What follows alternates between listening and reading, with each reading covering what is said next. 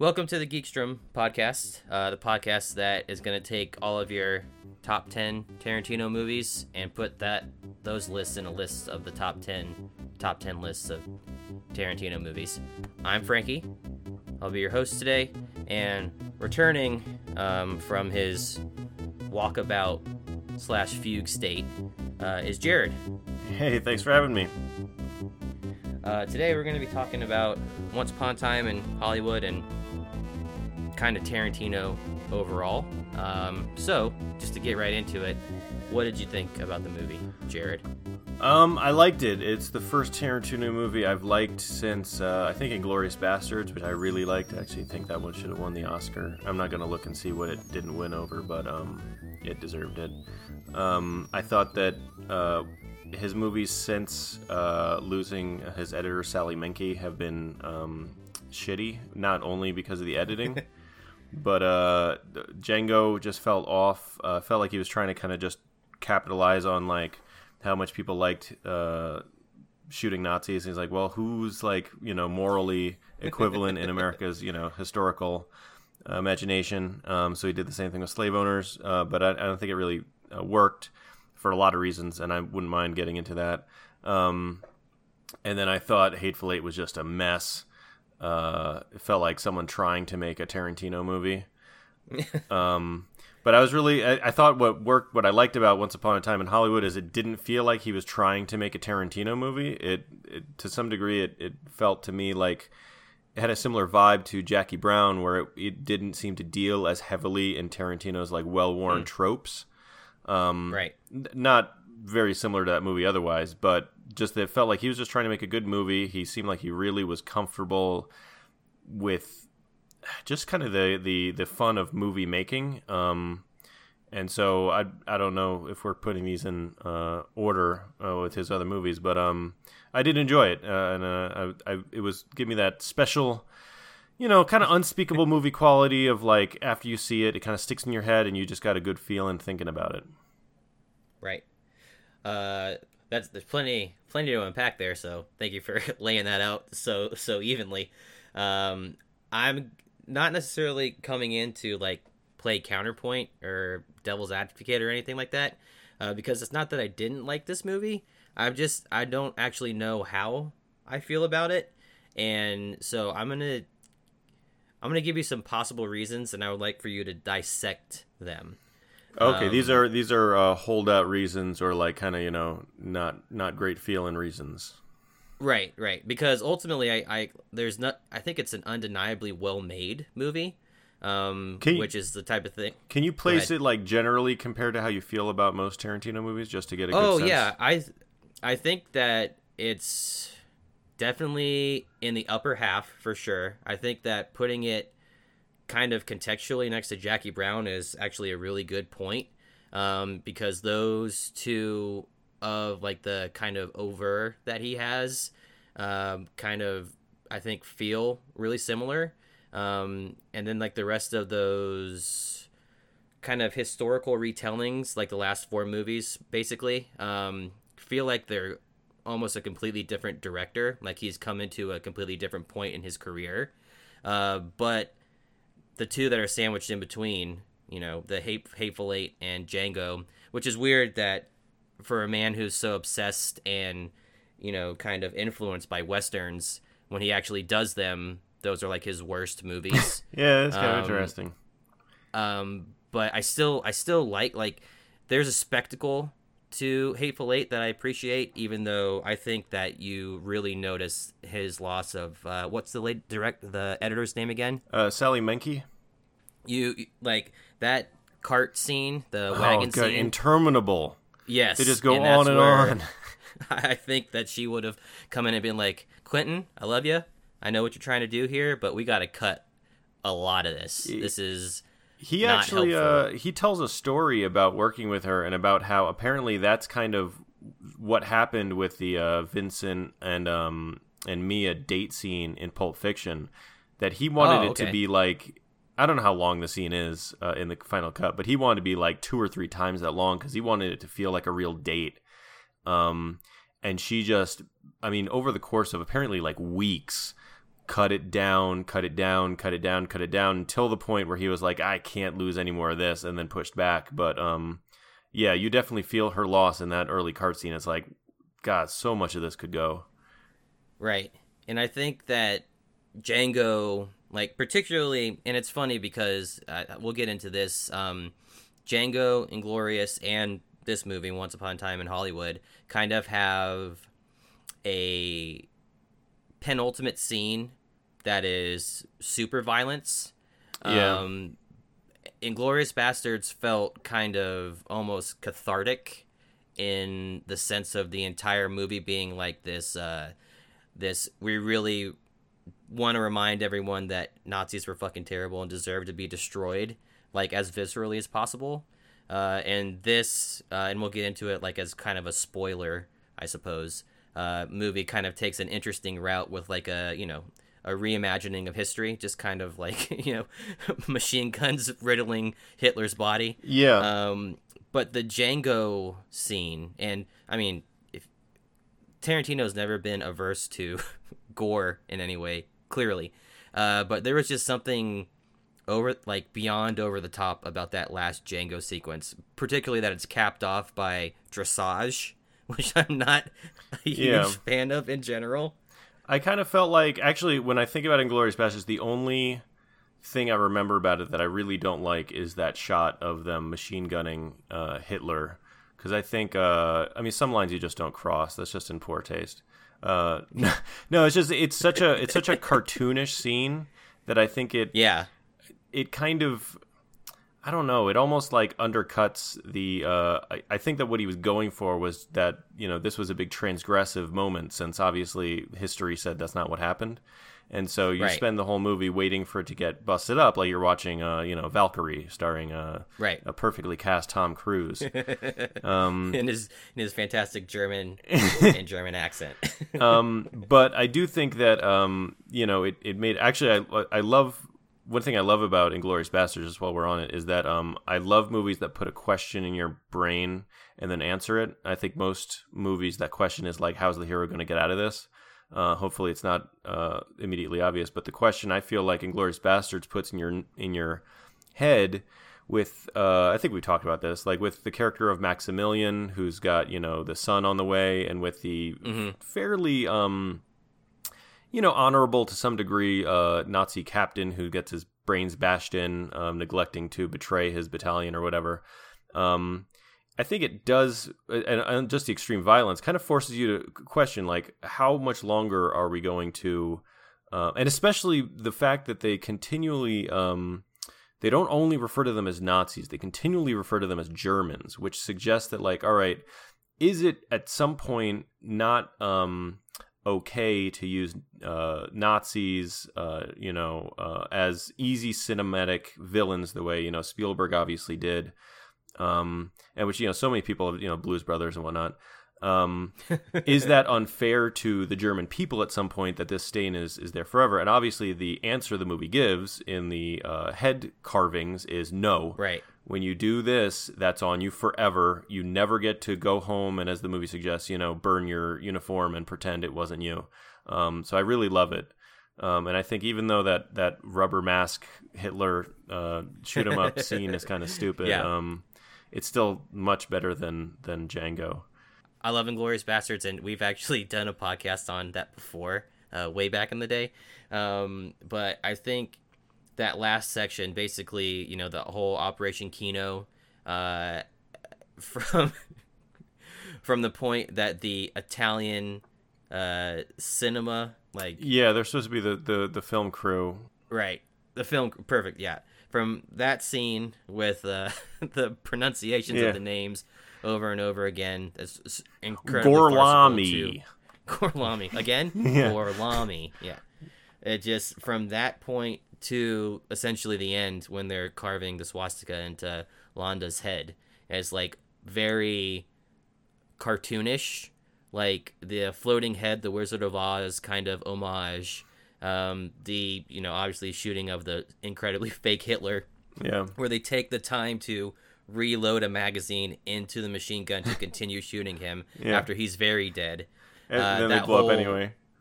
Right. It's it's just you know, it's an interesting way to end a movie that's supposed to be about you know the end of World War II.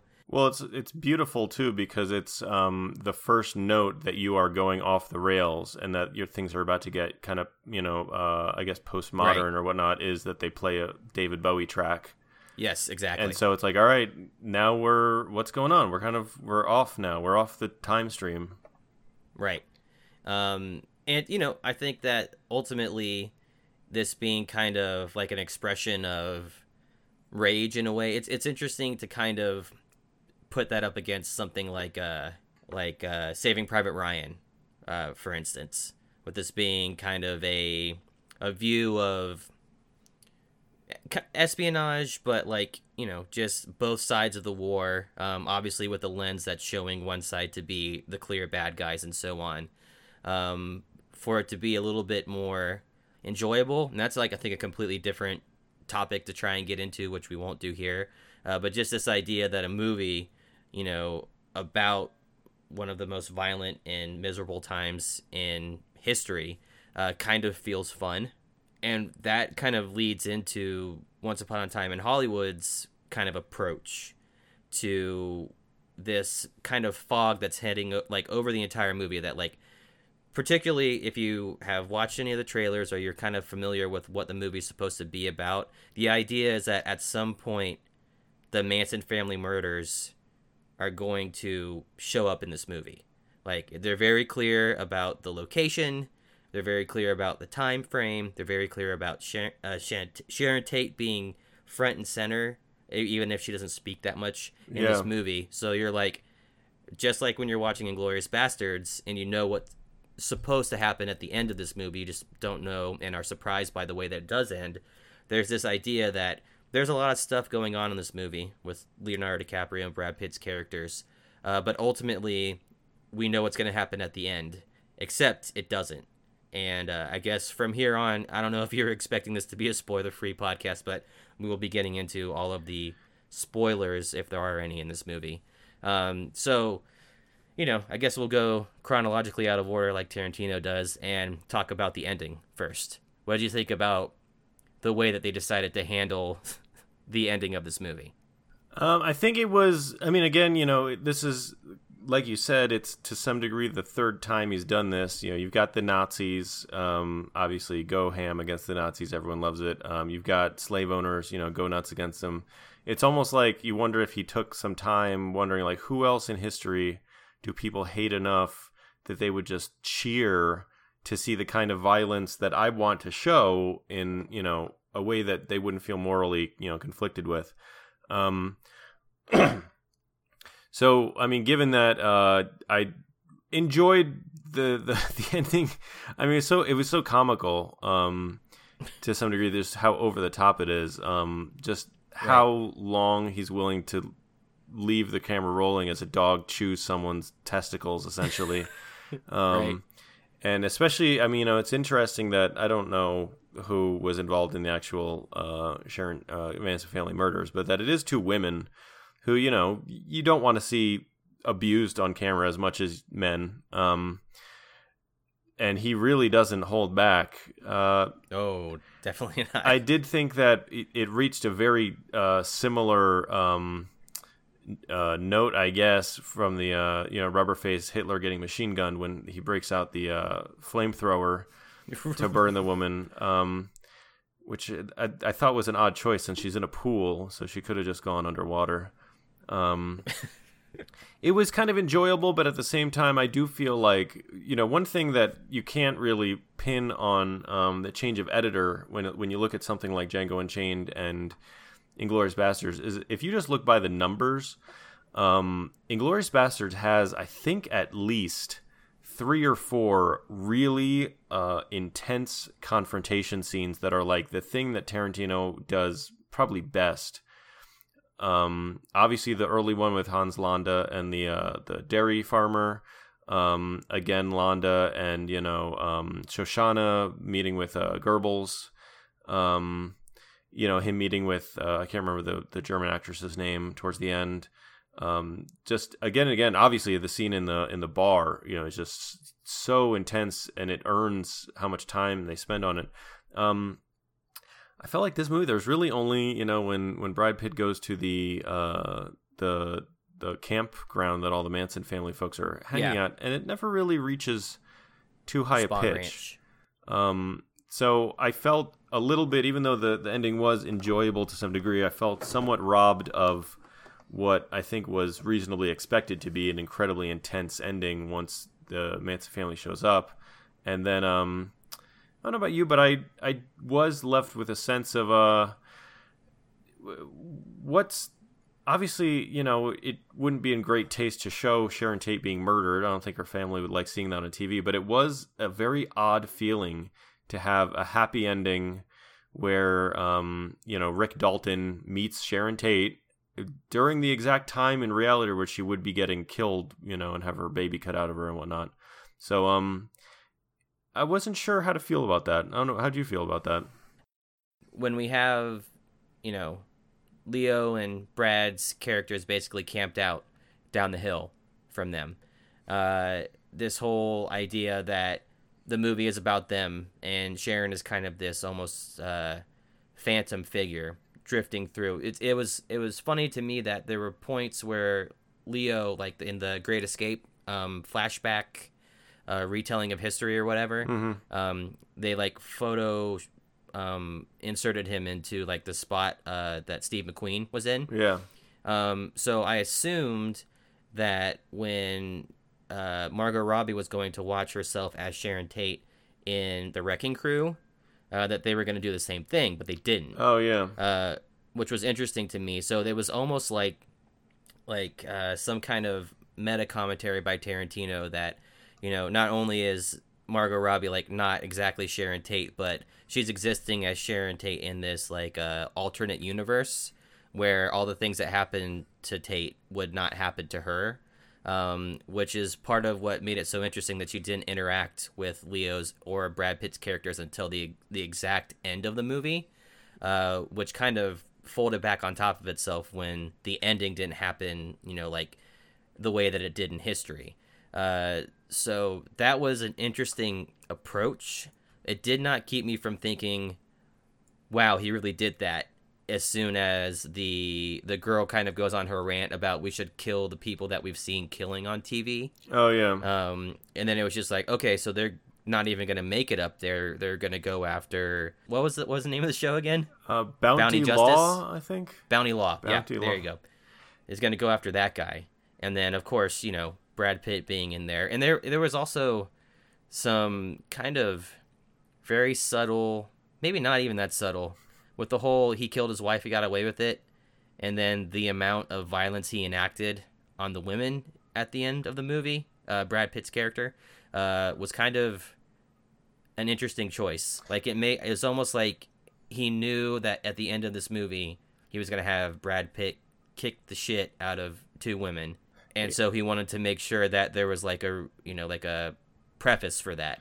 I yeah, I wasn't sure what to make of that. That was kind of an odd detail to put in about the guy. Right. Um, like I it made sense as like um why I guess I mean he could have chosen any other reason for other, you know, stunt actors and stuff to not like him.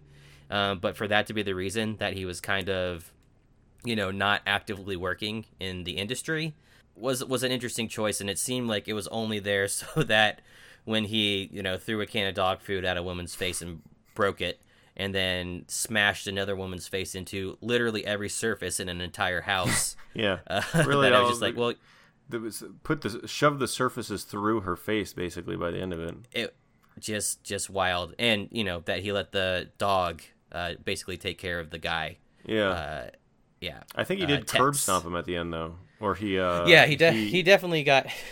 he, he he full got on after him. drived him. Uh, yeah. Oh.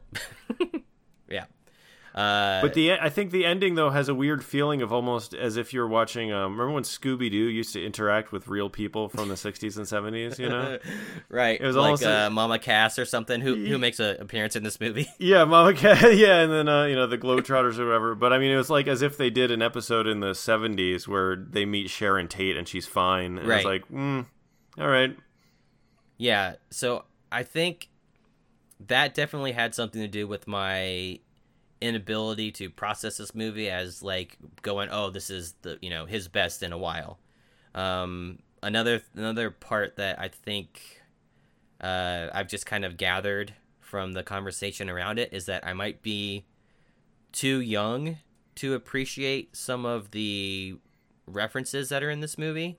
Uh, which I have a counter argument to. And no, like he, no, Tarantino's not. He's not old enough to have experienced the Sharon Tate murders live, is he? Right, right. Is he like born but in the sixties? I think so. I mean, he's got to be what 53, 54 at this point. Oh, I don't know exactly, but he seems like he's in his fifties, so I I can't imagine this is right. like personal to him. This wouldn't have happened like when he was a teenager or yeah. anything. This wouldn't right, have been his 9/11. right, but you know how he is about you know at least Hollywood adjacent history. Yeah, it wouldn't it wouldn't surprise me if he's like a scholar of this, you know, in one way, shape, or form. Particularly, I feel that he would be the type of person to listen to every uh, Charles Manson true crime podcast that there is. Yeah, he probably uh, feels about the Sharon Tate murder the way I feel about uh, the Beach Boys not putting out "Smile" when they first made it. That you see, that is a to me watching this movie and not understanding something is other people not understanding that reference that you just made. uh, so, but the thing is, is my counter argument to that, uh, because you know I always have to make everything about Marvel movies. Um, if the you being able to enjoy one of those comic book movies is based on your ability to understand every single Easter egg and reference that's made in the movie, then that means the movie has failed. Uh, so I don't want to think that because I don't know who the three Georges are, that would have been ahead of uh, Leo's character if Steve McQueen didn't do The Great Escape. Um, just because I don't know who all three of those people are off the top of my head, that can't be the reason that I don't like the movie. Because if it is, then the movie was never going to be liked by me to begin with. Yeah, I would agree with that. I definitely don't think I picked up almost anything. Uh, my wife pointed out, which I thought was cool, um, that one of the uh, Italian directors of one of his Italian flicks was the name of the mm-hmm. director from Inglorious Basterds. Oh yeah, uh, I which didn't. Made me wonder, I didn't get that in real like, time. Is that guy real?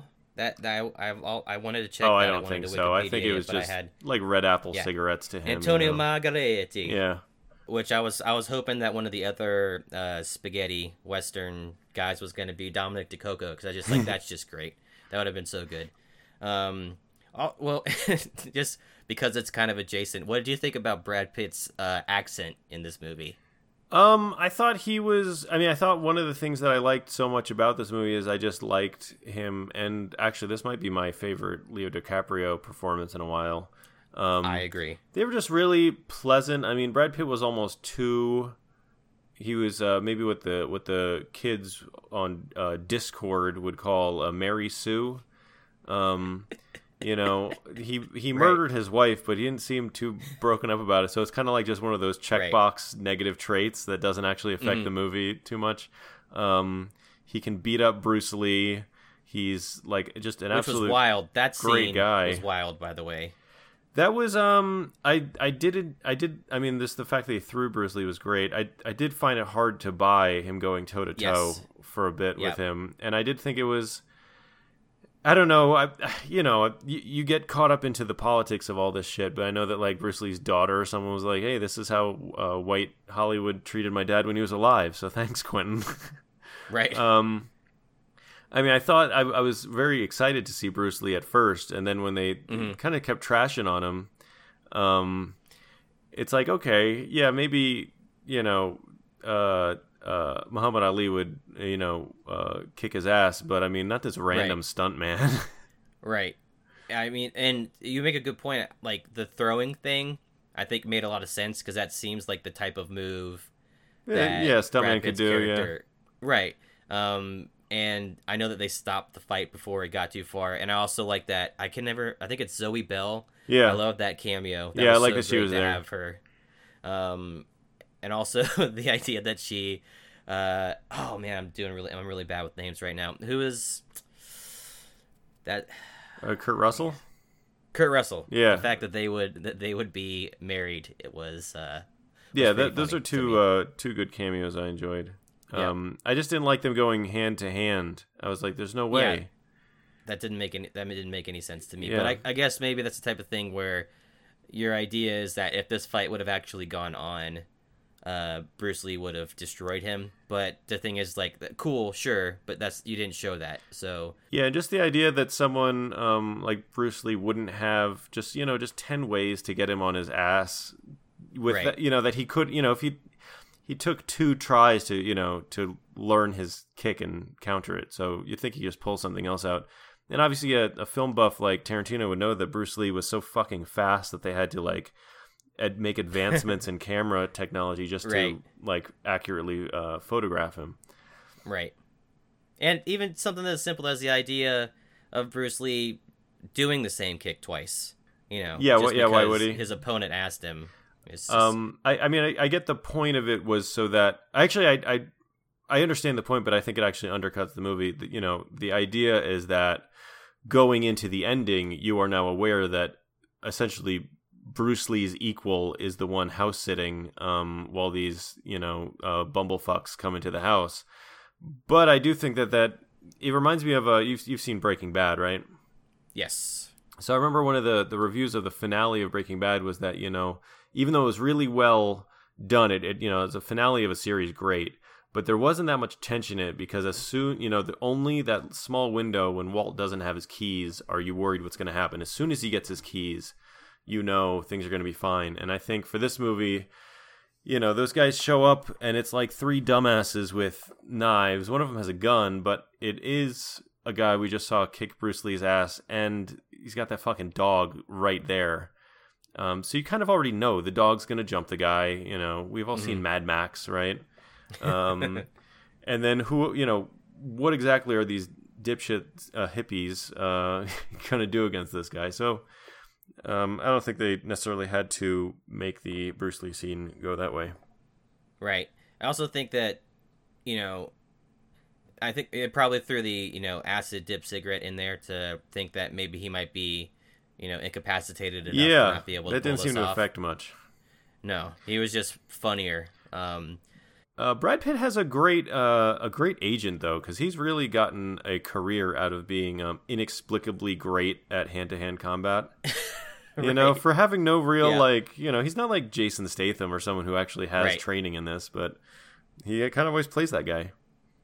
yeah, I mean, like you know, with him being the one punch pikey machine, Yeah, exactly. and you know, just kind of building you know a career of at least hotness off of that. It's just like, yep, we were I, we are led to believe that if we were to meet Brad Pitt in a dark alley, that there was no way we would be getting out alive. Which, you know, is maybe not easy to believe, but if you just go from his movie resume, I mean, alone, us, yeah. I mean, after that shirtless scene, I was like, man, this guy could uh, whip my ass any day of the week. Yeah, I think that was another uh, thing where he's like, got a good agent where they're just like, listen, we know that Brad's 52, 53, whatever, but he still got it. So let's make sure uh, we don't leave any doubt in the world. Yeah, exactly. He still got it. And then for that to be the scene, is that the scene where he.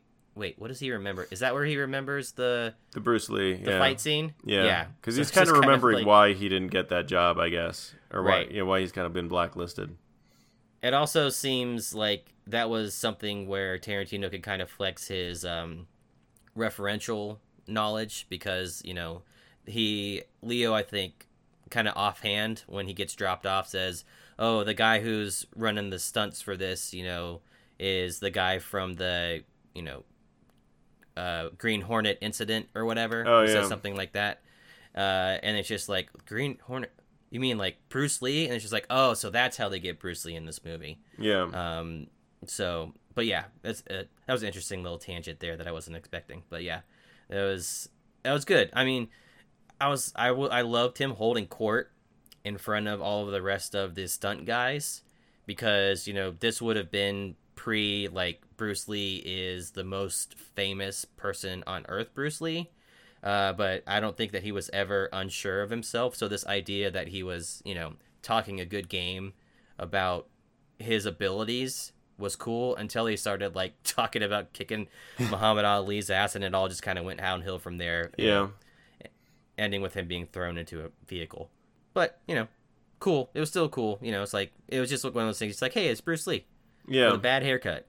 I did think that just that whole the way he shot it that he did he was so willing to just kind of cut and move around and I mean obviously just the part the the fact that um you know uh uh Polanski and Manson are basically absent from the movie and uh Oh, yeah. Sharon Tate might as well have been also um hmm for plot reasons, it, it reminded me a bit of the way you had to watch um, the Twin Peaks: The Return, where you know you could you drive yourself nuts if you're waiting for the payoff of a scene, and so you Right. kind of just have to give yourself over to it. So I I did enjoy the fact that I I don't know. I mean, you're watching Leo DiCaprio's plot, and you're like, what does this have to do with Manson? Right. what is anything that but it on in and of itself it was uh, actually i think that was probably some of the best content in the movie was his um, Oh, yeah. struggle I think um, it's interesting to. I'm definitely one of those people that wants to not know as much about a movie as possible before I watch it because I'll oh yeah you mentioned the trailer gaps. i didn't watch a trailer for this before i saw Right. it Right. Um, and what's good is I only watched that very first one where they just basically like were showing. It was basically like name dropping, you know, like Yeah. this person is this person, whatever, whatever. And it's just like, cool, that's all I need. Um, but just because it's like a historically adjacent film, you kind of have like this idea of what's supposed to happen. yeah Um, so when it was very clearly about DiCaprio and Brad Pitt's characters and their their life together, um, it took me a while to kind of realize that this is what the movie is about because I was expecting you know other things. Particularly, you see Polanski and Sharon really early yeah. And it's kind of like you know you're you get these beats and these like ideas in your head from when you've watched every other movie ever. And you're just like oh they're in the movie super early so they're going to be in it always. It's going to be about them. And then not only does Polanski like basically I think he's in like maybe 4 minutes total in the entire movie. Um and I think Manson is in the movie for like 20 seconds basically. 30 seconds? Yeah like maybe being generous and it's just this idea that they're these like kind of almost specters that are that this movie is supposed to be about at least that's what you think and then it, nothing could be further from the truth. But then once i kind of got into leo's story and how brad pitt factored into that um i was i was like yeah this is really good. And like you said this is some of dicaprio's best acting in a while. And it was interesting. I, I see a lot of people saying that he's playing against type, which I don't really jive with because I think that he's an actor. So he's done a lot of different so things. by, by definition it's no but i think it was against type because i mean there's the what's the question that they always say about like tom cruise you know tom cruise always plays a guy who knows exactly what to do and the movie's about watching him be square jawed and face the thing and i mean dicaprio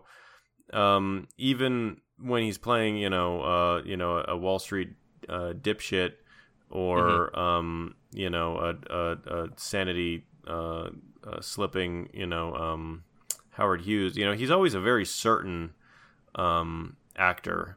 And so I, it was something new I felt to watch him really struggle with especially that scene when he fucks up on set and he uh, just chews Oh, yeah. himself up over it and you're kind of with him um, they that they you know him Tarantino they all really uh, made that work because you do kind of notice him be shitty. um, Yeah. it's not super obvious, but once he forgets his lines, he does flub and he's just like not good. Um, and so you are so happy for him once he gets his little uh, compliment from that cute little kid that seemed like she walked in from a Coen's movie or something. right.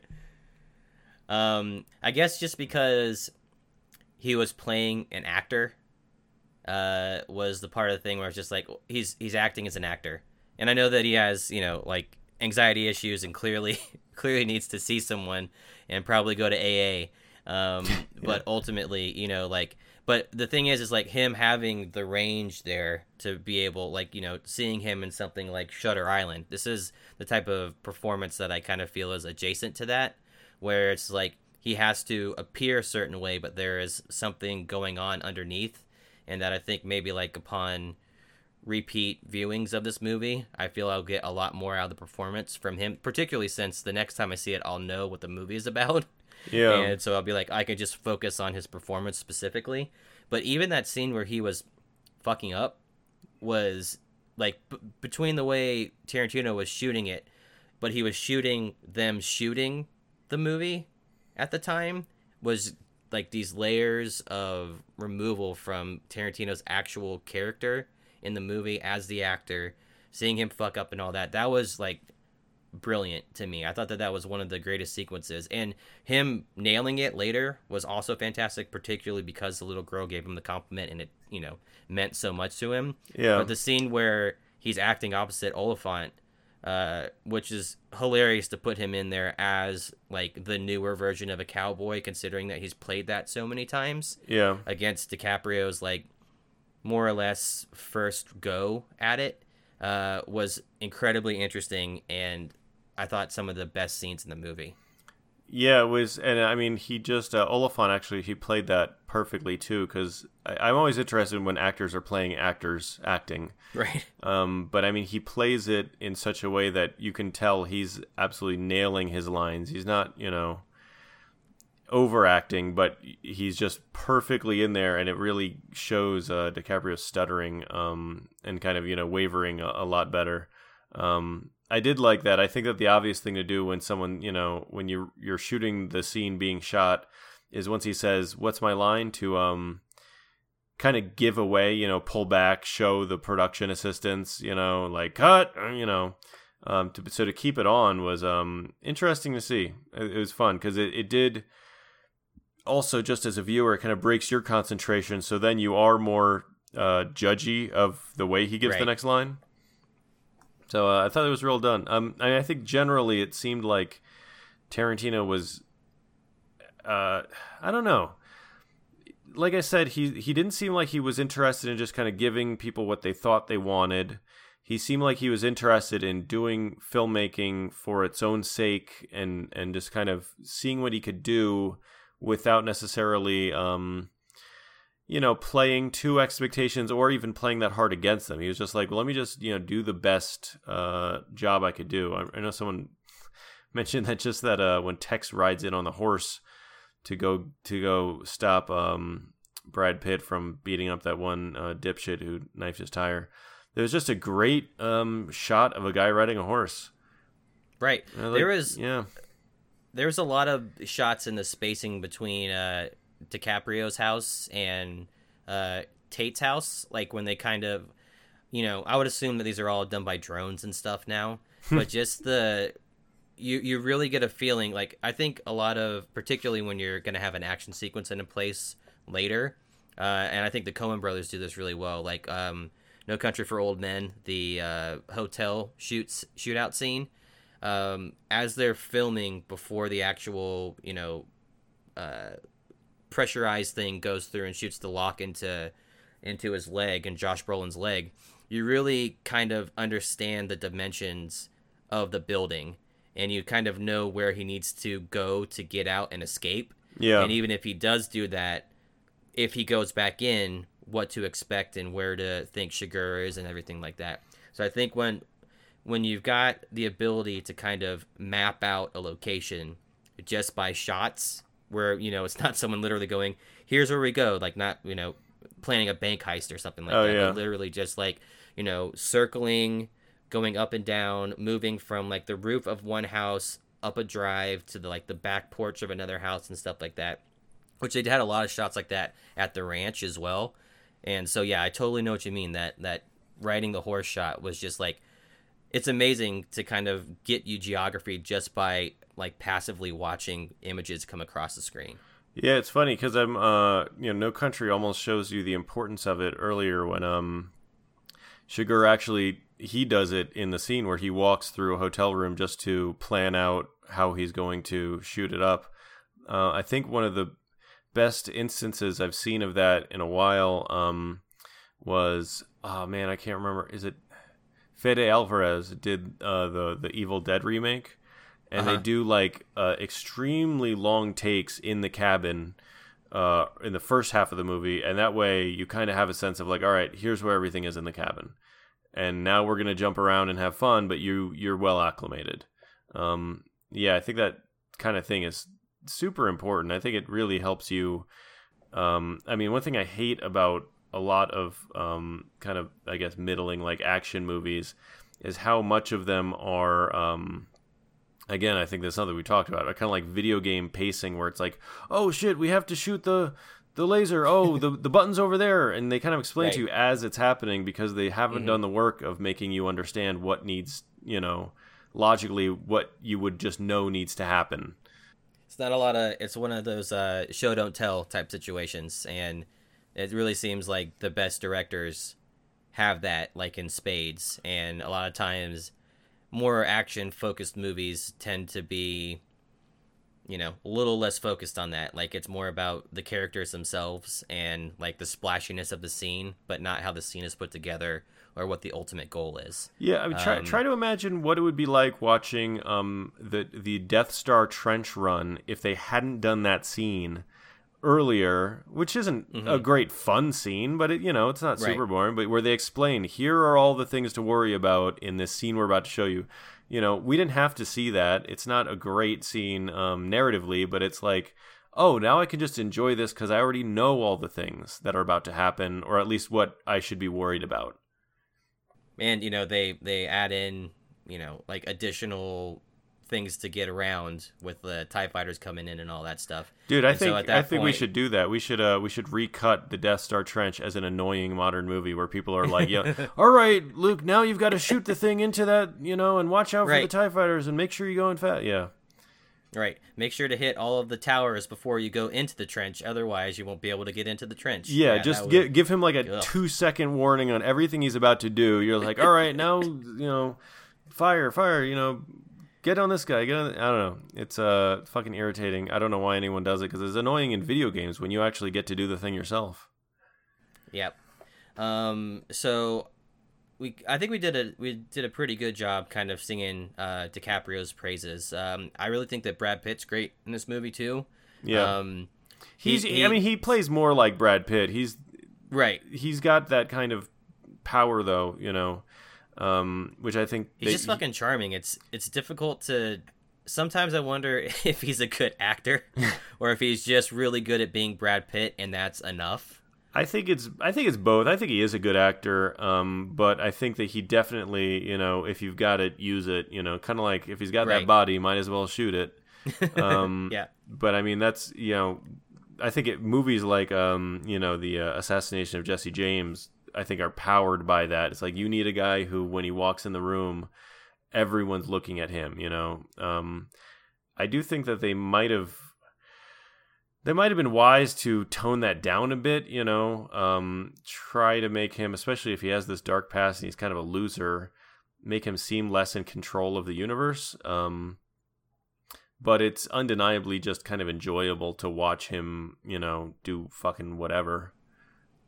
Right, and just be you know, it it was it was kind of like a metatextual conversation when DiCaprio was telling um the stunt coordinator, he's like, you can literally do whatever to him. You know, you can hit him with a Buick Yeah. or whatever. And it's just like you you really legitimately think everything you've seen about this character so far. It's just like, yeah, you could probably hit him with a car and he'd probably be all right. Yeah. You know, he'd probably shake it off. It would be like a like a fucking John Wick movie. He'd be totally fine. Besides being like this caretaker slash protector, bodyguard, you know, like paid to be, hang around buddy for DiCaprio's character, he's really our vehicle towards and through the the Manson family. Um, you know, he kind of has these run-ins with all the hippie girls, and actually is the one that goes out to the ranch. So, what did you think of that as being like his his main driving force, considering that he ultimately ends up like destroying three of them at the end of the movie? I mean, I think that in some ways, the best critique you could make of this movie is that, you know, aside from the artistry of it and everything, just the, the overall arc of what happens, it almost seems like a movie that, like, Bill O'Reilly could write. Because, you know, the ultimate thing is that this cool, all American guy just beats Right. the shit out of all these hippies who actually aren't all that, you know, it's almost like uh, the the uh, the cinematic equivalent of like, oh well, if I was there on you know 9-11 or if I was there when these kids shot up that school, I would have you know. Yeah, it's like it's the it's the Ted Nugent factor. Yeah. You know, like a man who like, you know, defecated on himself so that he could get out of being drafted. Uh, you know, later in life said that, oh, if I had gone over there, we would have won the war. Yeah, exactly. So it is the sense of like, you know, Brad Pitt is playing the guy who everyone imagines they would be if if I was at, you know, the house next to Sharon Tate, oh, I would have kept her safe.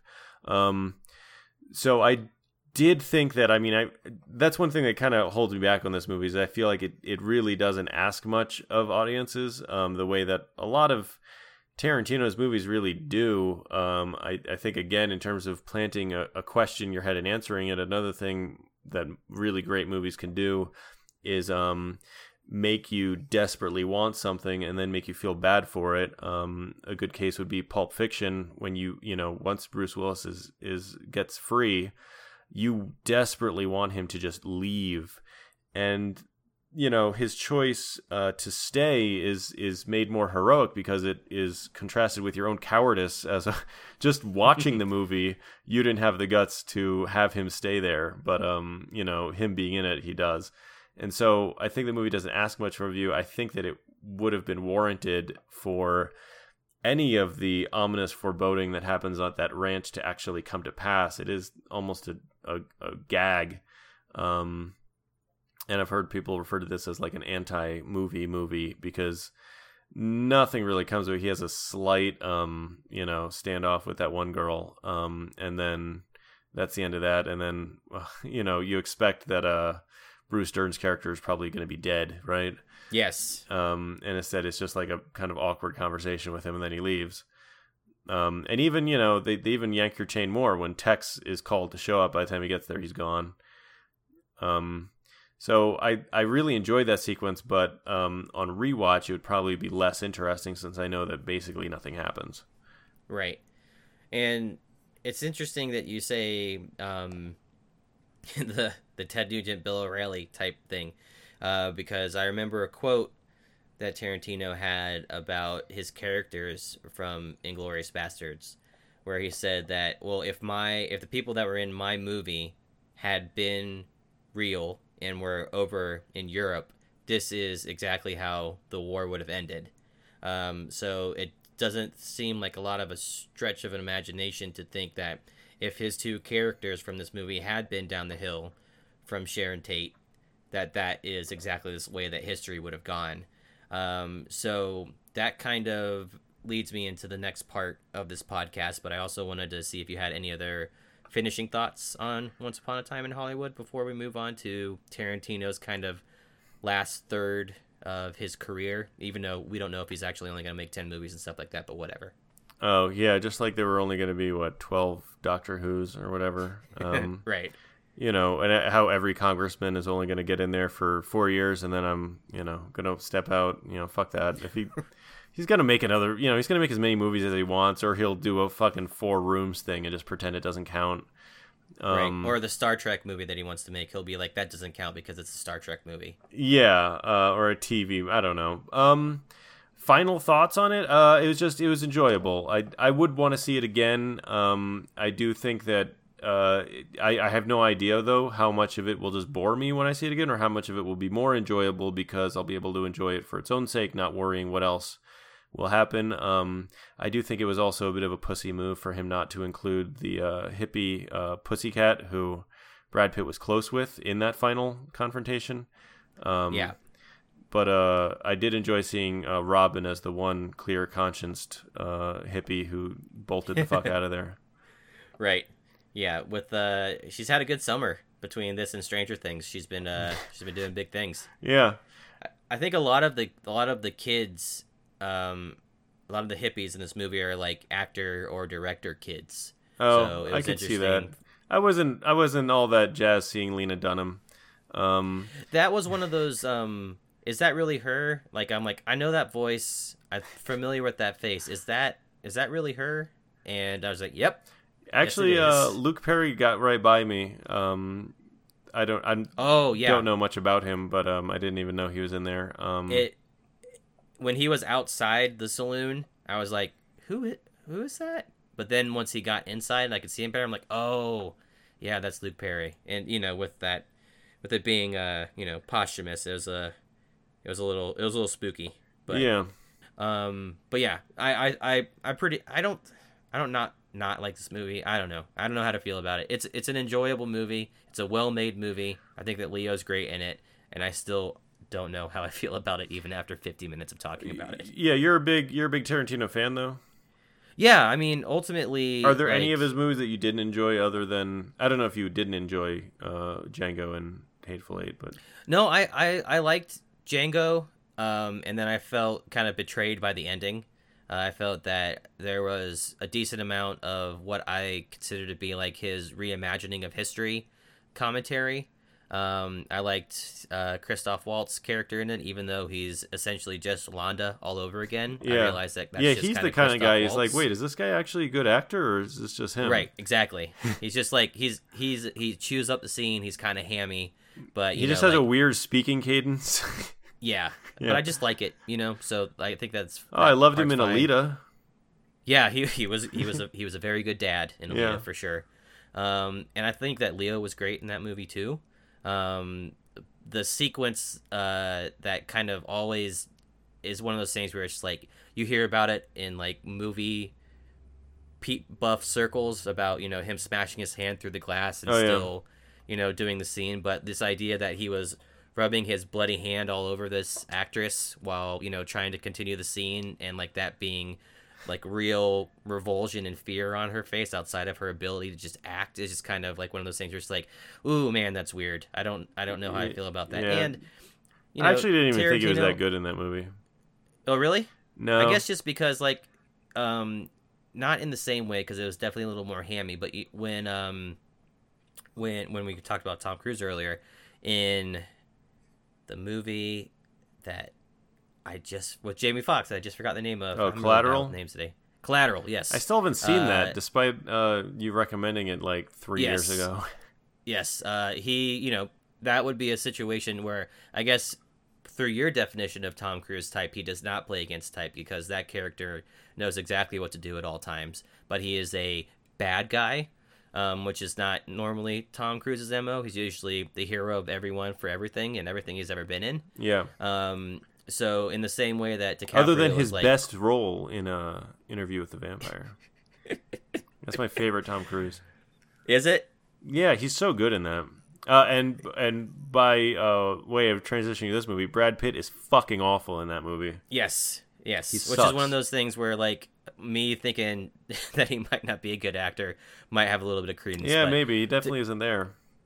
DiCaprio having you know fun with being a villain uh, in Django was something that I appreciated. But there's also a weird thing about Tarantino putting himself in his own movies, but always being like incredibly racist Yeah, that's in his own mm, movies, which which is a, str- a strange thing for me. Yeah, I don't, I don't care for that either. Um, I will say though that uh, I, I watched that IndieWire list of best performances of the decade, and Okay. uh, the Leo DiCaprio scene where he takes the overdose of Quaaludes and uh, in in Wolf of Wall Street that really holds Yeah. up. That is such a great scene, and and he really deserved an Oscar for that because that's such incredible physical comedy from him. They they made him get inside a bear to get a to get Yeah, I didn't see that movie, but that Oscar. seems like classic Leo. You know, just being as intense as possible. Right. Um, which is funny because like that can be great sometimes. I didn't think The Revenant was great, but I think it was like a lifetime achievement award for him at that yeah, point. yeah, basically. Um, but do you did you ever see Blood Diamond? no, I didn't. Uh, he's equally intense in that movie, and it is hilarious to the point of being bad. Um, and he, he also was trying to do a South African accent. And yeah, I didn't know just- that about it. just not good. Um, but yeah, I mean, overall, Tarantino, I've been a, a huge fan. Like, I, I think um, my dad showed me and my brother uh, Reservoir Dogs like on a family trip one time. Like, uh, we found out that the hotel that we were staying in had a DVD player. So we basically just went to Walmart and got in the bargain bin, and he's just like, "Oh, they got Reservoir Dogs for like four bucks. You guys really need to watch this." and then I was just like, oh man, I didn't even like some of the stuff that he was doing in that movie. I just didn't know that you could do. Like it didn't seem like a movie that like was like a real movie, you know? Yeah. Um, and basically since then, I just kind of trying to just take in everything that he's ever made, and it's like an you know it's kind of an event every time he makes a movie, um, which is interesting because like it's not that he's made just a few or not even been like part of other movies. Like I would think if you compare his like stat sheets against like a Scorsese or something like that, um, it's not like the amount of things that have been done. It's not really that different. Um, but I feel like anytime Tarantino makes a movie, it's like a huge event. But like you know, with The Irishman is coming out later this year, right? Yeah, baby. And I'm excited about that, but I don't feel like in the world there's as much buzz for that movie as there was for this one. And I was just like, Scorsese, is Scorsese not as good a director as Tarantino? I don't think that that's the case, but it just seems like there's a different different part of his personality that comes out when you know that his movie is coming out. So yeah, I've always been a fan of his, and it kind it definitely has seems like distinct eras. Is that fair? Is that fair to say? Like he, uh, like his uh, first. Yeah, because there was basically, I mean, if you wanted to like psychoanalyze him or whatever, it's like he did his first several movies that were all uh, awesome, and then I think Jackie Brown like kind of underperformed, um, and then his next movie, you know, and that was like the least Tarantino of his movies. And and I think that the first one, and maybe at this point still the only one that he did that he didn't, um, that wasn't a, an original um, screenplay. It was you know an adaptation. Um, and then obviously the next thing he does is like the a super Tarantino. Um, that I would I would say at that point he entered the um, you know almost a Tim Burton uh, late aughts kind of like self parody level where he's he's leaning so hard on um not just referencing tropes but just like directly you know remaking uh tropes um with Kill Bill and uh Death Proof and then yeah I guess you point out he's doing been doing historical uh stuff since then um I think Bastards was amazing and then I thought the other two were shit and actually I agree that his movies are kind of an event, partly because he does so few of them, and because they are so like, um, you know, his own uh, you know idiosyncrasies are comes through so strong. But I mean, if this movie wasn't it, then uh, I would probably have just uh, sat out the next one because the last two were not it. Um, so I'm back on board. So his next movie, yeah. I, I, will watch uh, in theaters if I can, just based on this one. So, what do you think it is about I mean, in, again, this is like a asking you to psychoanalyze this guy, which you know, feel free to go. Nope, not going to do it. but what do you think it is about?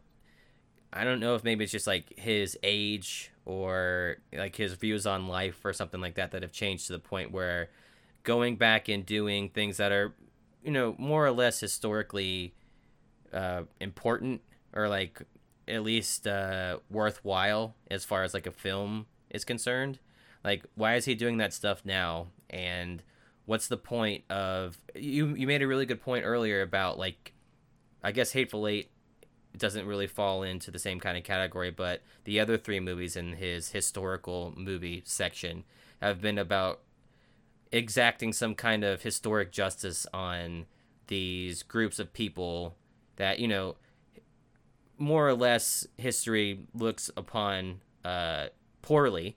Um, but it's almost like, well, we don't look upon them poorly enough, so I'm going to take one of my, you know, event movies to really give it to the Nazis or the slave owners or the Manson family or I guess Wild West bounty hunters. I guess if you want to say Hateful Eight is about that. I don't know.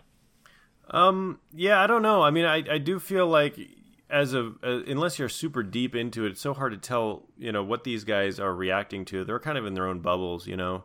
Um, and it's almost like I mean the the I guess the analogy I would use is that you know if you're trying to judge a music artist from album to album, um, probably the thing you're missing is that the majority of their life is actually the tour, not the album.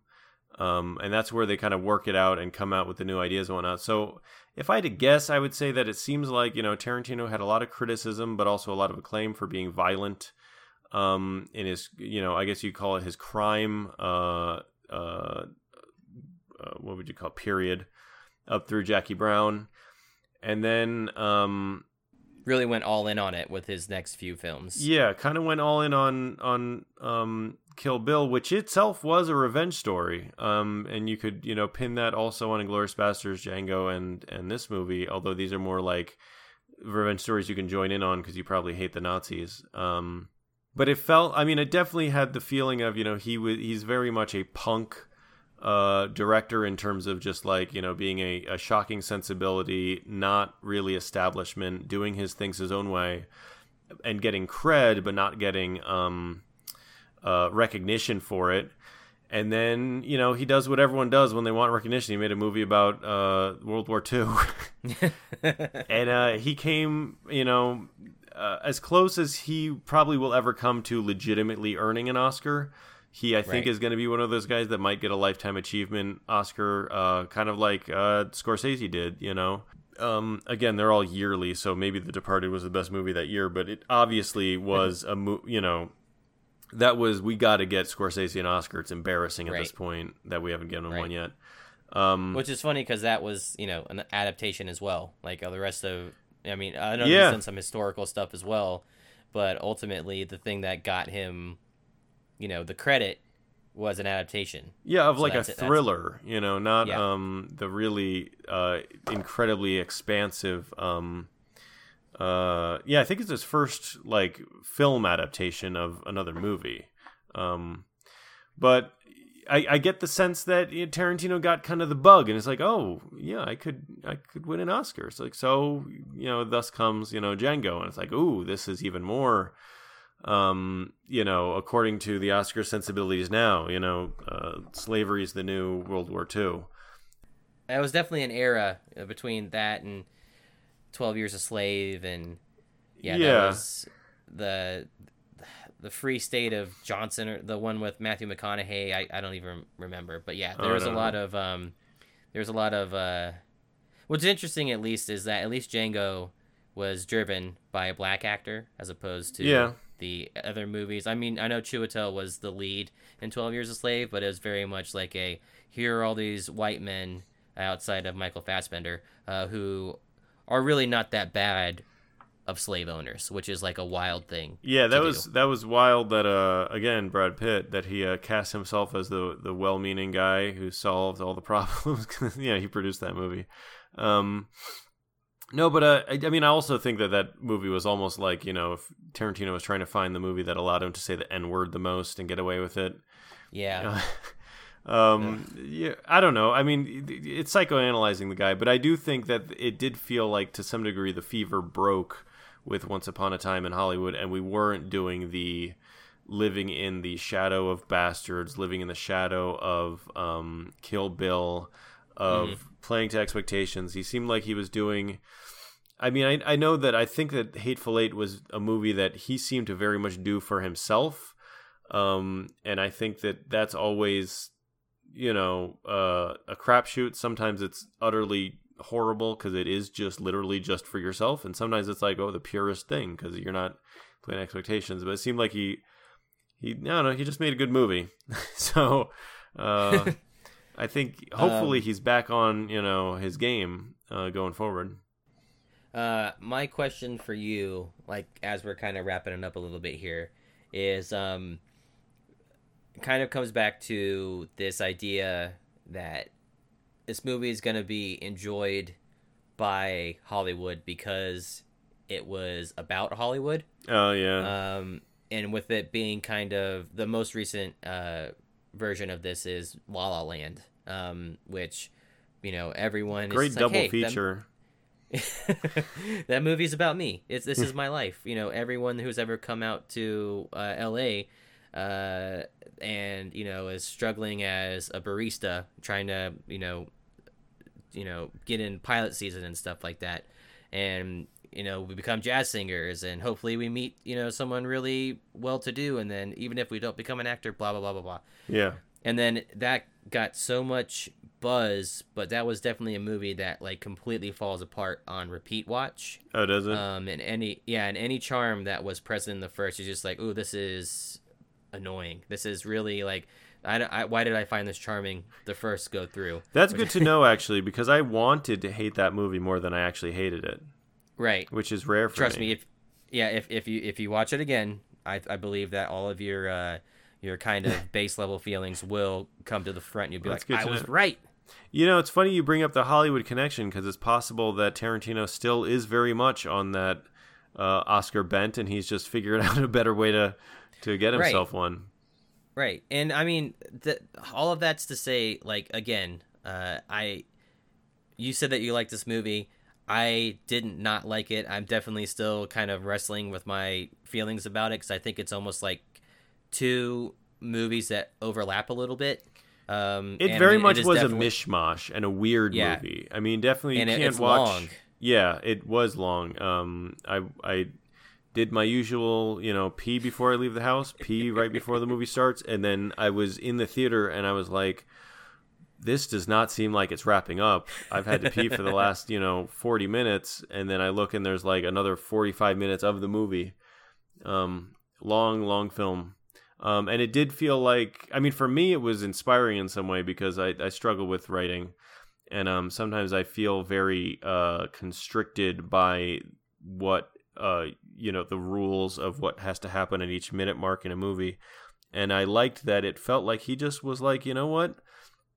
I just want to show Sharon Tate going to the movies and watching herself in a movie. And it's like, oh, that's cool that you can do that as long as you, you know, make it interesting. You can just put, all, you know, what maybe should have been cut according to some, you know, sensibilities. But, eh, and, you know, when Leo is sitting there with the, the little girl, it's like I've no, you know, what what is where's this fit in? I don't know, but it's kind of enjoyable, and I, I do think that that's one thing that's interesting about Tarantino, and that's one thing that Hateful Eight kind of tried, I guess, but you could make a very good argument that he does not know how to write a movie.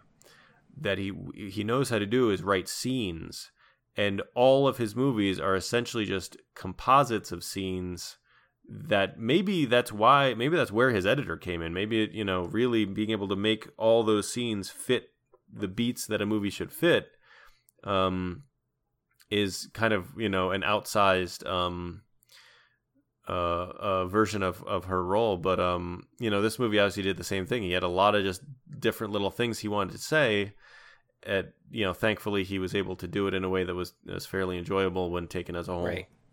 Well, I think um, it's interesting that you say that in particular because I was reading through uh, basically anytime a Tarantino movie comes out, I kind of like you know dive back through the archives and read a lot of stuff about his early movies. And you know, there's a lot of people that like to um, reposition their takes on him. You know, as time passes. oh yeah Um, that and Ebert, Roger Ebert, was way out on Tarantino uh, early on. He was good around. at that. He was he was pretty early on on a lot of what we now consider classics. He didn't like Right. Predator though, which is a black mark against him.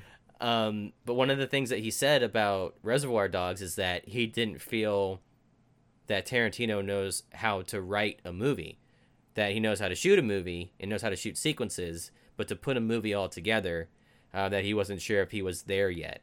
And it's an interesting thing to think of him trying to make a movie like let's take take the idea that he wouldn't be able to get uh, Leo or the budget or any of the stuff just like out of the equation. The idea that he would try and make a movie like this where he's able to kind of sit in these sequences with these characters the way that they are for as long as he wants.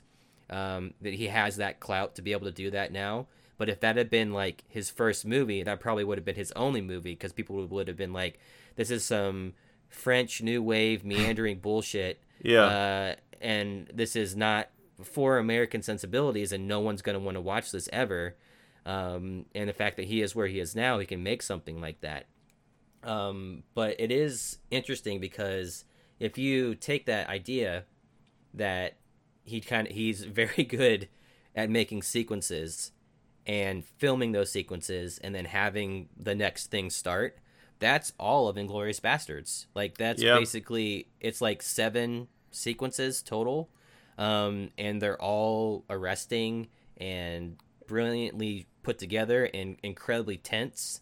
And then the movie ends. Yeah, and it's and just very like, little in the way of actual connective tissue. Uh, Right. And even you know what they tell you is that it's cheating to use voiceover, but he you know just shamelessly voices over where it like you know bridges together these two amazing scenes. Right. Uh, and he did the he did the voiceovers in this one, which was it's, Yeah. it's kind of kind of funny that that's come back around to that. The role that's usually uh, Samuel L. Jackson's role in movies, uh, not so much uh, anymore. Um, but ultimately, I think you know he's he's clearly a worthwhile. I mean, it's interesting to kind of even think about criticizing him, considering all the success that he's had and how by the meanest of estimations, like seventy five percent of his movies have been hits, like at least critical hits. Yeah. Or, you know, just are good movies. I would say I Uh, probably like a good seventy five percent of his movies, maybe more. Yeah. How many movies yeah, has he made probably now? more. Uh, he's I, I he's technically made nine because he counts Kill Bill one and two as one movie. Oh, that's Um, bullshit. Yeah, but then you got to think about like Natural Born Killers and True Romance, and you know all that stuff. We and, just like, wrote the those, though. Grindhouse. Yeah, but you know it's just like it's very clearly like has his signature in it to the point where it's just like I mean he's referencing uh, characters from True Romance in Inglourious Basterds as like the grandparents of the people that are in Oh yeah. True Romance. Well, So, I also mean, four just, like- rooms. He actually did have you know a quarter of that. That's true. I mean, yeah. So how many movies has this fucker made then? Kill Bill one and two is two movies. I think he's made like twelve to okay, be honest. so he's pretending he's Um, only ever going to make ten. right, but he's already gone sequels. past that. Yeah. Pulp Fiction too. Uh, if he does that, by the way, that'll be. I mean, I I, I think that the whole um, you know, I mentioned him as a punk director because I have that kind of idea of um. You remember Blink One Eighty Two? I was gonna say Green Day, but yeah, go ahead. No, well, I mean Green Day did it to some degree, but I mean Blink One Eighty Two, you had this this arc that you can tell where it's like, all right, we're gonna you know make songs about you know just kind of like juvenile sensibilities, but we're gonna get really popular, but then we're gonna get old and we want recognition. So then they tried to make more serious stuff, and they like broke up the band and did that Boxcar Racer. And then they got back together, um, and then they, you know, whatever, whatever. But it's like you can tell it's just kind of uh, destroys itself, and that's kind of the same arc that um, Ke- Kevin Smith had, where he Right. had a lot of success um, early on with these, you know, kind of fart and masturbation joke movies, right. um, which are good movies. But uh, then got to the point that, like, oh, you know, Chasing Amy or Dogma, they kind of, ooh, some serious themes in there. Uh, maybe this guy's uh, re- due for some recognition. And then just, it's like, uh, once that inception seed is in your brain, it just destroys. Because now you can't go back to just making the stupid movies, but that's all you know how to make. That's what you're good at. And then he tried to make, uh, you know, he tried to close. I read a book about, um, I think it was just basically made of his blog posts around the time he made Jersey Girl, and uh, how excited he was to finally close the uh, Askewniverse with the Jay and Silent Bob. Um, and then he was so proud of moving on to Jersey Girl, and it was just fucking bombed because it sucked. And then you know he tried to go back with like Clerks two. He tried to suck, uh, siphon some of, of the kind of um, Judd Apatow energy with uh, Zack and Miri make a porno. Just you know constantly trying to reinvent yourself. Is so off um, kind of off balance, and I think that that's how I felt like Tarantino was going for a while. Um, and so he seems to be more on balance now. We'll see uh, what things mean going forward. I, I hope that he just adapts another. Um, was that guy L- L- Leo Elmore or Elmo Leonard? The guy who wrote the Jackie Brown uh, punch. I, I, because you said those two names. Now I think that those are those are the his both his names. He has four names. Um, I know who you're talking about, but I can't remember it now. Yeah, Um, rum punch, like you know, just uh, Right. That guy would adapt another one of his things, or just something else. You know, I think it'd be a good just. Yeah. I, that, that's an to do. interesting point to make about Kevin Smith too, considering that they're both like the the Miramax babies. You it's know, true. Yeah, Um, so and just seeing how different because what uh, Kevin Smith's daughter was one of the Manson kids. fuck, that's right. Yeah, Yeah, That's so I it's, heard. it's just know who the wild how those is, things but- kind of. you know, just like they, they interweave themselves and everything. Like fucking Val Kilmer is gonna be in the uh, Jay and Silent Bob three movie. I mean, it's just Ugh. again, like like you were saying, it's just like what the hell is he even doing at this point? I think his last movie before this one was Red State. Did you ever see that? I didn't, but I heard that was another case of him kind of reinventing himself. But I heard that Right. it was well received. It it was I thought it was pretty good, but it was just one of those things where it's just like I can't. I have a hard time believing that this is Kevin Smith, but like you know, Yeah. it was it was. A, I thought it was a, a good turn, and it was just like if this is what he's gonna do now, great. But then he did like um a movie with his daughter and another young actress about them being like essentially clerks, but like in Canada or something, and it was Ugh. just like okay, Oh, I think so I he really heard about has that. Uh, well, he also did that movie. Um, I mean, it was almost like he was just seeing, like, throwing anything at the wall to see what works. Because he also did a Cop Out, which was like the first movie he directed without writing it. right. Which seemed yeah. like a bad idea because your whole thing is that people like your dialogue generally, right? Right. He also put himself in that movie, Mm. um, which was which was not a good look, and apparently uh, disallowed him from being able to enjoy Bruce Willis or any of his movies anymore because he hated working with him so much. Yeah, that I did have some sympathy for just how much of a prick Bruce Willis was, but uh, not that much. that did 'cause, I give mean, us a that did give us one of the the best gifts of all time of Tracy Morgan saying no in a car. Um, yeah. so that, so it that- lives that's pretty it- good. in the new in the new age. I mean, it's actually a success by that standard. That's right. If you have it depend the gifts per minute um, is is a, a a measure of if a movie is good or not anymore. yeah. Now I'm trying to think of what gifts would be good out of this movie. Um, we're definitely gonna have the Leo dancing with the like on the bandstand type thing. That's Yeah. gonna be very gifable. Um, him holding the gun and crying after the little girl tells him that he did a really good job. Um, that is the best acting she'd ever seen. That's gonna be up there.